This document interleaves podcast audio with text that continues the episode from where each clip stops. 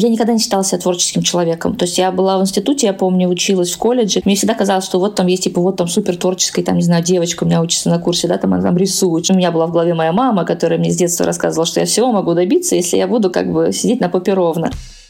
Здравствуйте, дорогие слушатели. Меня зовут Николай, и это подкаст о креативной индустрии в переговорке. Перед выпуском скажу одну микроновость. Подкаст переходит на трехнедельный цикл дистрибуции, а следующие выпуски будут дольше и глубже, и надеюсь, что будут интереснее для вас. Мне будет важно, если вы сможете в Apple Podcast оставить комментарии и поставить оценки. Так я буду понимать, что подкаст слушает, он востребован, у него есть какая-то аудитория, для которой я рад стараться. Сегодня в выпуске у меня Арина Авдеева, основательница креативного агентства Friends Moscow и рекламной школы Mets. Я давно смотрю на кейсы Friends. Это классные креативные видео и рекламные кампании, наверняка вы о них слышали. Например, ребята делали кампанию для Ютейр туда, где вас ждут. Или видели рекламу Гугла, где папа в разных ситуациях помогает девочке. От заплести косички перед важным мероприятием до моментов, где они встречают маму с работы в костюмах привидений. С Ариной мы поговорили о том, как появилась школа Мэтс, как Мэтс помогает набирать кадры в агентство Friends. Еще Арина рассказала, почему нужно давать выход своей креативности, почему важно учить не просто знаниям, а передавать любовь к тому, что делаешь, и как в Мэтс это делают они. В этом выпуске будет 5 дополнительных фрагментов. Послушать их можно будет в моем телеграм-канале, ссылку я оставил в описании выпуска. Ну а мы начинаем. Как тебя можно корректно представить слушателям? Я себя самоидентифицирую а, как э, креативный предприниматель или креатив интерпренер. А, вот, и в целом мне в этой роли очень комфортно. А можешь, пожалуйста, рассказать, какие у тебя сейчас актуальные проекты и чем ты сейчас занимаешься? Есть агентство, оно всегда есть э, в каком-то режиме активном. Вот сейчас там а, просто один из партнеров более операционной роли. Вот раньше я занималась больше управленческой операционной ролью. Вот и последние три года я чуть больше занималась занимаюсь развитием и операционной деятельностью в нашем образовательном проекте в МЭЦе и запускаю разные параллельные проекты, в которых я тоже участвую, в том числе это проект у нас есть такой, э, который мы делаем, мне кажется, уже миллиард лет, потому что мы делаем его тоже на каких-то таких началах инициативных. Это наш сервис по поиску вдохновения PixRite. Мы делаем также, я сейчас там делаю еще один стартап, можно сказать, ну и в целом мы МЭЦ сейчас будем сильно трансформировать в тоже интересное русло, скажем так, ближе к предпринимательству, пока не хочу рассказывать, быть, вот, но там тоже будет очень близко к, к реализации идеи, к такому предпринимательству. Можешь, пожалуйста, кратко рассказать историю Мэтс, с чего начинался проект и как он рос, может, какие-то ключевые его стадии преломления и изменений запомнились? У нас много историй веселых по этому поводу, как он появился и благодаря чему. Начиная от того, что мы хотели переехать в офис побольше, когда мы только начинали, и придумывали способ э, доп. монетизации пространства, заканчивая тем, что, что ближе на самом деле к правде. Это то, что я училась в Miami School, когда я вернулась, собственно, делать агентство с ребятами. Я задалась вопросом, почему у нас в стране никто не учит учат именно креативному мышлению или концептингу, как это называлось, собственно, в международных школах. Ну и, собственно, мы стали просто первой школой, которая начала учить именно концептингу или креативному мышлению, потому что тогда воркшоп была как школа копирайтеров еще. Она была раньше чуть-чуть на год-два, по-моему, если я не ошибаюсь. А Икра тогда занималась больше проект-менеджерами, если ты помнишь, они как бы в эту стезю больше двигали. Вот. А мы, собственно, стали курсами, которые учили именно концептуальному креативному мышлению, потому что нам казалось, что этому никто, никто не закрывает эту территорию. И нам показалось это супер важно. Ну, плюс это был, конечно, способ порастить кадры в собственное агентство, которое тогда только развивалось. У нас не было возможности перекупать дорогих специалистов, брать новичков, джуниоров на стажировку было слишком затратно, эмоционально, и вообще надо как бы было много чего рассказывать, да, и там выбор всегда меньше, когда это стажировка. А когда это курсы, то получилось все совмещать, то есть ты вкладываешь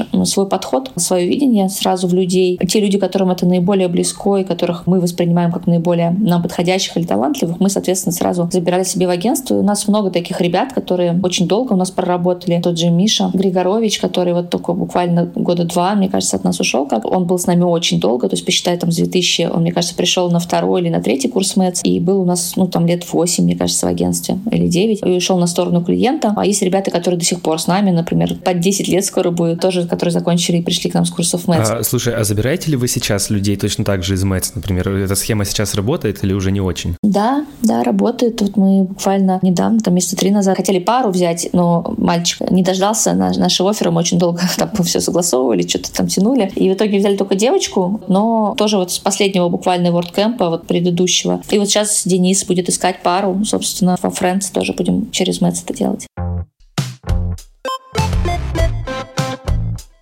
Ты сказала такой момент, что когда ты вернулась в Россию, не было еще такого понятия, как концептинга, мало кто этим занимался. Я припоминаю такую штуку, что вот в резюме, например, если ты креатор или там дизайнер или креативный копирайтер, ну, короче, кто угодно, да, то там прям обычно пишут, я прошел курсы игры, я прошел курсы МЭЦ. А раньше этого не было. Как вот можно было раньше понять, что у человека есть вот эти навыки концептинга или креативного мышления, то как это вот до вашего появления можно было сделать? Стажировками, мне кажется, это закрывало стажировками. То есть, собственно, так Денис и Максим, это мои сопартнеры, они попали, собственно, так в рекламу через стажировку. И через стажировку в Маккене, мне кажется, они начинали до того, как они попали в BBDO. И они попали вот через стажировку после университета. И мне кажется, так многие попадали. А в какой момент времени и как ваша команда поняла, что нужно приглашать людей еще? Это хороший вопрос. На самом деле мы просто в какой-то момент устали там проводить курс 7 лет подряд. Нам стало немножко самим скучно, то есть нам самим не хватало энергии. А когда мы стали приглашать дополнительных сначала кураторов, потом лекторов, именно когда мы начали в лекционную часть добавлять людей, это уже был сознательный выбор. А вот именно когда кураторы стали добавляться другие люди, это было как раз-таки потому, что мы лично устали сами. Но надо сказать, что вот это добавление, оно дало нам самим энергию и желание продолжать это делать, да, потому что пошел какой какой-то обмен и обогащение друг друга. И вот у нас одна из самых супер важных ценностей в МЭЦ, которая присутствует, это комьюнити, это про то, что мы стараемся обогащать сознаниями друг друга, да, приглашать людей, от которых мы обогащаемся, что-то новое узнаем или какой-то интересный взгляд, которых мы уважаем, да, и таким образом это просто добавляет энергии в проект, в сам. И у нас у самих появилась эта энергия продолжать и участвовать в этом проекте в каком-то виде, там вот даже кураторами, да, мы остались там как экзекутив кураторами в каких-то курсах, где-то что-то создаем сейчас новое и так далее. Пошел такой естественный процесс, да, несмотря на то, что началось все это с какой-то, казалось бы, вот такой более утилитарной вещи, но при этом это дало очень много, ну и нам с точки зрения понимания, с точки зрения вот уникальности, с точки зрения всего остального, потом, конечно, это стало очень осознанным выбором. Часто так бывает, что какие-то штуки начинаются с прозаичных таких вещей, а потом они развиваются во что-то большое и интересное. Ты говоришь про концептинг и что вы в МЭЦ преподаете концептинг. Если честно, это слово впервые слышу. Можешь, пожалуйста, рассказать, что такое концептинг? Ну, концептинг — это дисциплина креативного концептуального мышления. То есть концептинг — это слово концептуальное мышление, которое, опять же, мы просто позаимствовали у Made School, потому что оттуда пошла именно та дисциплина, которая мне нравилась, та модель преподавания, которую мы изначально привнесли сюда. Я часто сравнивала и говорила, что у нас э, курсы МЭЦ, потому что они три с половиной месяца, по большому счету, они равны первому квотеру в моей Made School, вот именно по этой дисциплине. Оттуда пошло, и, собственно, мне поэтому нравится это слово. Но, по большому счету, если говорить простым языком, то это концептуальное креативное мышление. Можешь, пожалуйста, кратко рассказать, может, на какие-то методологии вы опираетесь или, или как, как вы собираете вот свою экспертизу, как выглядит этот процесс? Может быть, есть какая-то разница между тем, когда ты преподаватель курса или когда преподаватель курса приглашенный человек, как вы с ним работаете, как вы собираете вот его навыки для того, чтобы потом их рассказать кому-то другому? Если говорить объединять про все курсы, то всегда это есть экспертная позиция какого-то автора, которого мы приглашаем быть автором. То есть автор — это человек, который, грубо говоря, отвечает за весь курс, за всех, кто приглашен в него как куратор, и как э, спикер или как лектор, директор, и он отвечает за видение. То есть это человек, которому мы тысячи процентов доверяем с точки зрения видения, да, потому что вот, ну, это очень важная вещь, что мы всегда пытаемся передавать даже не, не только hard skill ы конкретные, да, вот как писать что-то, а мы пытаемся передать отношение к профессии. То есть мы пытаемся заразить профессию, мы пытаемся влюбить и раскрыть потенциал профессии любой, в которой как бы мы рассказываем про курсы. Это может быть про аккаунтинг, в котором тоже выходят окрыленные люди, потому что это супер важная профессия в нашей индустрии. А, это отдельная прокачка, скажем так. Поэтому автор, он отвечает вот за эти вещи в основном, основном, ну и за программу в целом. Потом добавляется методолог, э, который помогает выстраивать образовательный процесс, ну там, соответственно, лекторы, спикеры и так далее. Ты сказала про горение глаз и про навыки. Я с тобой в этом супер согласен. Мне, знаешь, интересно, вот если брать, например, термин там креативное мышление, да, вот как там человек, например, э, нестандартно или стандартно пытается найти какие-то решения для задач, которые перед ним стоят. Лично ты видишь в этом больше талант или это практика, или это вместе все, или как ты расцениваешь вот это, это вот понятие, типа креативное мышления? Тоже очень хороший вопрос, э, довольно сложный. То есть, ну, есть, э, скажем так, позиции, которые я разделяю только потому, что себя к ней отношу. Я никогда не считала себя творческим человеком. То есть я была в институте, я помню, училась в колледже. Мне всегда казалось, что вот там есть, типа, вот там супер творческая, там, не знаю, девочка у меня учится на курсе, да, там она там рисует что-то. И мне всегда казалось, что у меня вот этих навыков как бы нету. Вот именно, типа, что я не супер креативный человек. У меня была в голове моя мама, которая мне с детства рассказывала, что я всего могу добиться, если я буду как бы сидеть на попе ровно. И я, собственно, этим и занималась, как мне мне кажется. Сейчас, конечно, я понимаю, что это не только это, и что талант, конечно, тоже во мне присутствует, что, ну, у меня есть э, там даже потом, знаешь, смешно, не смешно, но я, расскажу это тоже чуть позже, про астрологические прогнозы, про свою природу, которые я раскрыла уже чуть позже, буквально год назад.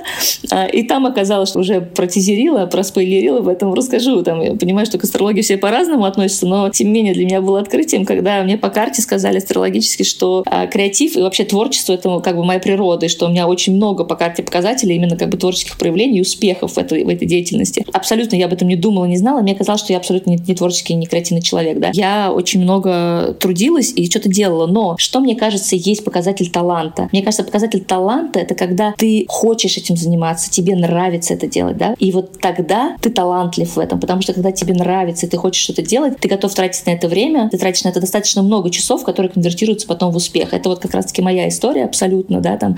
И все, все награды, канские львы, все остальное, все, что есть у меня, это все благодаря, как мне кажется, упорному труду, но при этом это талант, потому что если бы не было таланта, не было бы жажды, желания в этом развиваться, я бы никогда до этого не дошла. Поэтому это вот комбинация вещей, но мне кажется, талант проявляется через желание углубляться в чем-то, заниматься конкретно этим.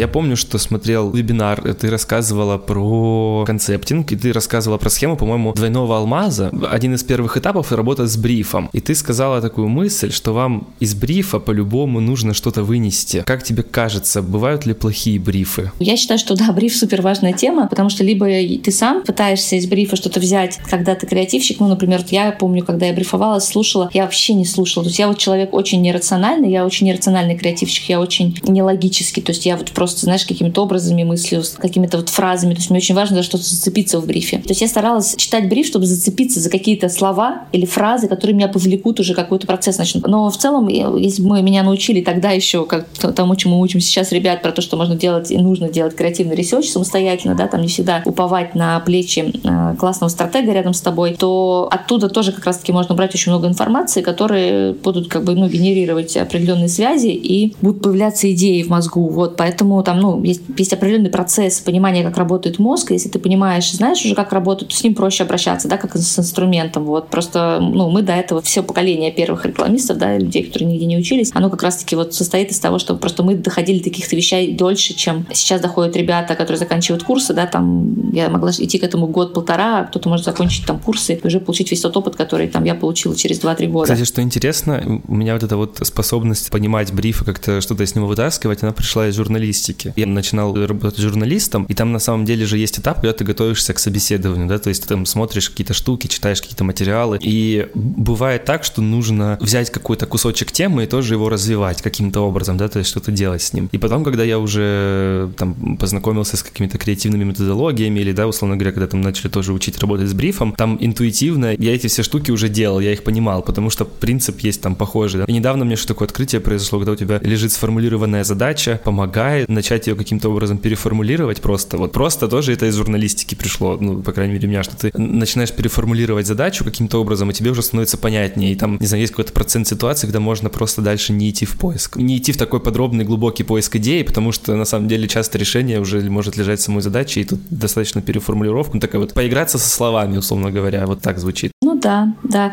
Ну, я тоже про это говорила, про то, что очень многие вещи ты действительно делаешь бессознательно, да, а потом все, что мы пытаемся сделать, это осмыслить все эти процессы, которые происходили или происходят, и чтобы их можно было передать э, за более короткий период времени, потому что вот про то, что про бриф, я тоже в первую очередь играла со словами. То есть сначала что я делала? Я сначала сокращала бриф максимально для себя. То есть это сейчас есть, можно зайти там вот прекрасные D&AD или D&Ed, да, как называют, темплейты э, брифов, где ты можешь посмотреть, как их э, пишут, и там, собственно, есть даже такое понятие, как four words brief. Наверное, ты тоже про него знаешь, да, когда ты э, бриф пытаешься сократить до четырех слов. Есть примеры того, как это делать. И в целом я, как вспоминаю свою э, жизнь, да, всегда брифы были как-то очень длинные, я всегда пыталась сократить как-то чуть ли не до двух слов для себя, ну или до четырех, да, то есть типа очень коротко, что мне нужно сделать, какая там суть. То есть я всегда пыталась вычленять суть, и потом, собственно, играла с этими словами, ну как бы пыталась найти ассоциации и так далее. Тут когда бессознательный процесс шел. Потом, конечно, когда уже в Miami School там какие-то техники давали, хотя они там далеки очень от тех техник, которые мы даем, там есть, ну просто, знаешь, понимание, типа там используйте юмор, используйте метафору, гипертрофируйте, ну вот такие какие-то элементарные вещи, которые типа все так и знают, и так все, и так все знают, но тогда я этого не знала.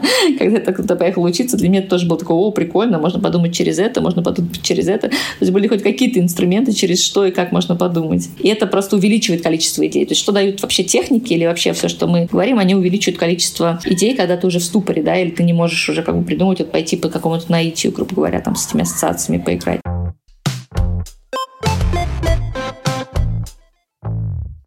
Если вы слушаете выпуск, вам есть что сказать, напишите комментарий или поставьте оценку в том подкаст-приложении, в котором его слушаете. Мне как автору это очень важно. Спасибо вам большое.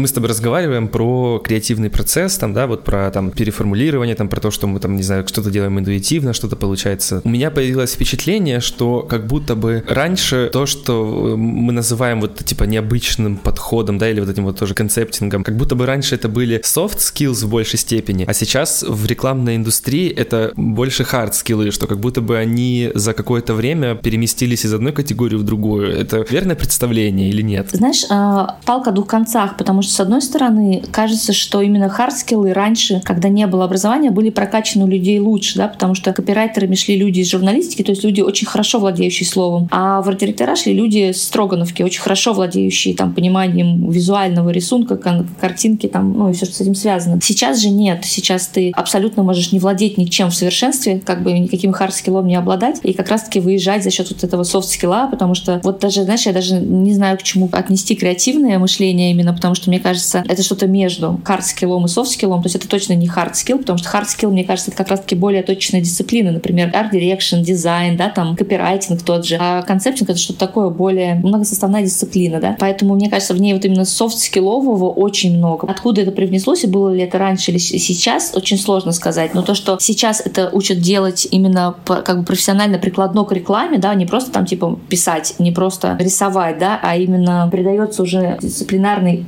навык из индустрии конкретный. В этом плане, да. Мне еще пришло в голову про софт-скиллы. Ты вначале говорила, что вы в МЭЦ приглашаете людей, которые в том числе еще и зажигают профессии, потому что это важно. Можешь, пожалуйста, рассказать, как происходит зажигание профессии? Что нужно сделать, чтобы человеку передать искорку, чтобы он тоже очень захотел заниматься рекламой и чтобы ему понравился концептинг? Ну, сделать ты не можешь ничего, да, то есть ты можешь только любить это. И когда ты это искренне любишь, и ты сам искренне видишь в этом смысл, или ты искренне видишь в этом что-то, что тебе это дает, или почему это важно, важно. Ну, то это автоматически заражает. Знаешь, как с детьми, как с воспитанием. То есть бесполезно воспитывать детей, да, они все принимают как бы через пример, они как бы через невербальное, да, через отношения, через какие-то вот вещи, которые ты не объясняешь словами, а которые ты просто вот как бы проявляешь так или иначе. То есть мне кажется, здесь то же самое. То есть это не может не передаваться, да, это уже заражает то, какая энергия идет от человека. То есть там очень много, мне кажется, тонких вещей на тонком плане происходящих, чему нельзя, как бы, скажем так, научить, да, то есть ты не можешь прийти и сделать курс, типа, как зажигаться или как быть вдушленным в своей профессии. Вот вам, почитайте, посмотрите, посмотрите и как бы загоритесь, да. Ну нет, так не сработает. Не зря же, знаешь, немножко все равно пойду в эту эзотерическую тему, раз мы туда пошли. Говорят, что гнев, например, или раздражение, это как болезнь, да, или как инфекция. То есть на самом деле, когда на тебя орут или гневаются, или э, злятся, да, там, чаще всего большинство людей, они реагируют так же. У тебя послали матом, сказал, да пошел ты сам, да, там в метро где-то наступили. То есть это вещь, которая очень сильно передается, и она передается на каком-то тонком плане, а ты, может, не хотел вообще никакого матом ругаться, вообще ты не такой человек по жизни. Но тебя спровоцировала ситуация, да, или вот как бы эта энергия, она тебе передала передалась. И с креативом то же самое. То есть это же не обязательно негативная энергия так передается, да, или заразительно. Также и позитивная энергия, и вот любовь к своему делу, как бы горящие глаза, это тоже какая-то инфекция, которую ты можешь просто заразить человека, если ты сам ей болеешь. Вот поэтому именно вот это я бы не стала раскладывать, потому что, мне кажется, это не разложить. То есть даже если ты теоретизировать, ты можешь рассказать, но если ты будешь рассказывать сам, не с горящими глазами, не понимая, для чего это нужно и какой потенциал есть этой профессии, а типа потому что, не знаю, не смог стать врачом, помогать людям, да, и ты стал рекламистом, ну, ты вряд ли кого-то заразишь этим. Ты можешь только заразить мыслью, что, типа, если тебе что-то не получается, ну, иди в рекламу, приткнешься как-нибудь.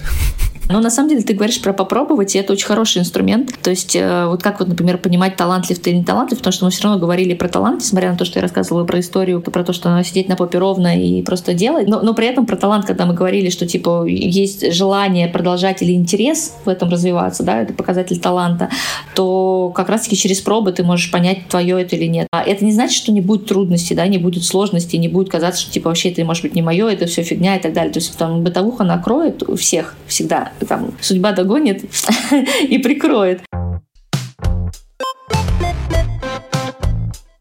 Я помню, что смотрел одно из твоих выступлений, и там была история про то, что вы с ребятами на Мэтс придумали идею, а потом увидели ее у Uber в Канаде с алкотестером. У меня такой вопрос появился. А вот у креативщика, наверное, просто по себе в этом смысле сужу, может появиться мысль, ну типа, да я просто эту идею украл и ничего нового не сделал. На твой взгляд, где находится вот эта невидимая граница между я придумал это сам, и я сам это сделал, и вот я полностью украл эту идею, ну, как бы две крайности такие, я полностью придумал сам, и, и, и я это украл. Где между этими штуками проходит граница, на твой взгляд? Основная, мне кажется, граница в намерении. Было ли намерение, да, а, украсть? То есть это какое-то осознанное намерение, ты взял и скопировал, зная, что это чья-то работа, и ты просто повторил. Либо это просто, ну, совпадение, да, и таких совпадений бывают, они происходят. И я знаю такую историю, например, а, у, мне кажется, у Кости Шипов, мне он рассказывал давным-давно еще про то, что они как-то снимали ролик для какого-то алкогольного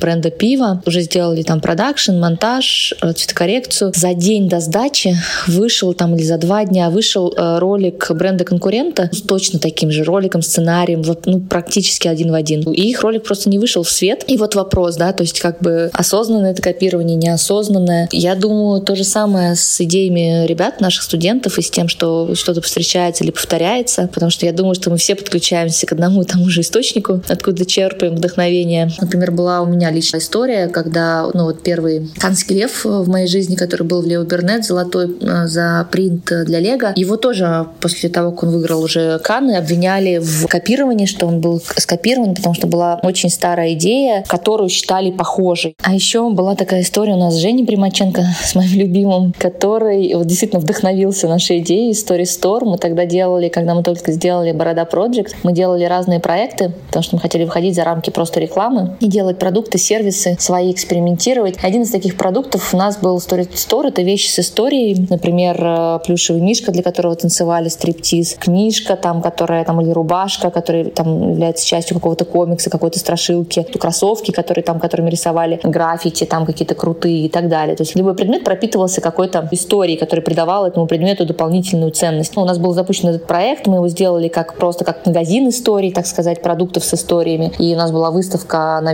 винзаводе, и потом а, вышел проект э, Жени Примаченко для Хайникина, где были постеры тоже с историями, за которые Женя взял Каны, э, мне кажется, бронзу. И тогда я помню, я практически прям обиделась, потому что мне казалось, что он прям украл эту идею. Хотя, когда я у него спросила, типа, Жень, как так? Он говорит, блин, сорян, я забыл. Ну, то есть он, видимо, услышал, он знал про этот проект, у него где-то отложилось. Но потом, с другой стороны, я подумала, что, ну, нашел этой идеей классную форму. То есть он не замахнулся как-то слишком высоко или слишком далеко, да, он сделал очень прикладную вещь, причем очень классно сделал. То есть он сделал для одного бренда только постеры с разными историями, там по разному свету проехали, супер крутым продакшеном, супер круто сделали. А мы замахнулись на очень большую историю, что мы делаем целый магазин таких продуктов с историями, и будем делать их для разных брендов, без супер топового продакшена везде, ну и так далее. Ну вот такие истории и вот такие советы. Поэтому мир полон идей, мы все подключаемся к одному источнику, черпаем его, черпаем их друг у друга. Ну, такое бывает, поэтому только совесть, мне кажется, единственный критерий. И если вы чисты перед ней, то все хорошо.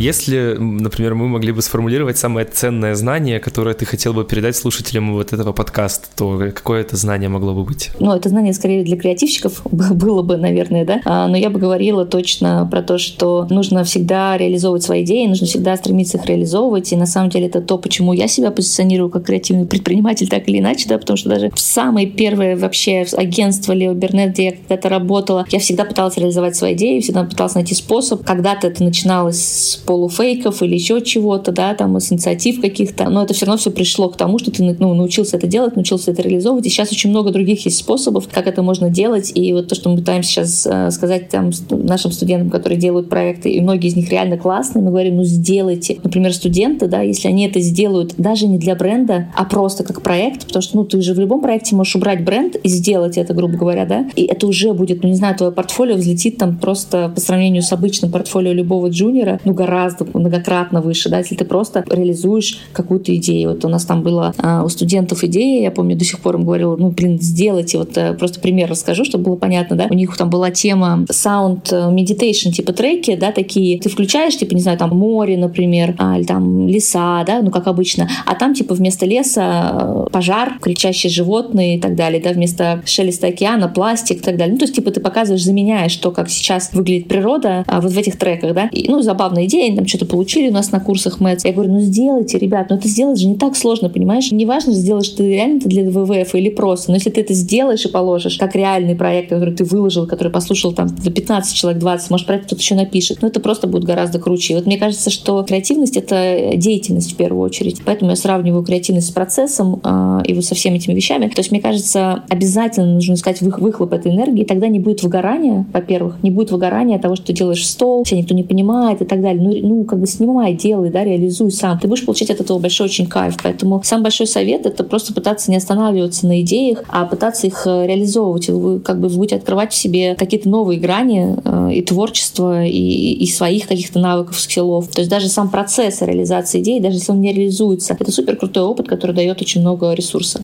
Очень круто.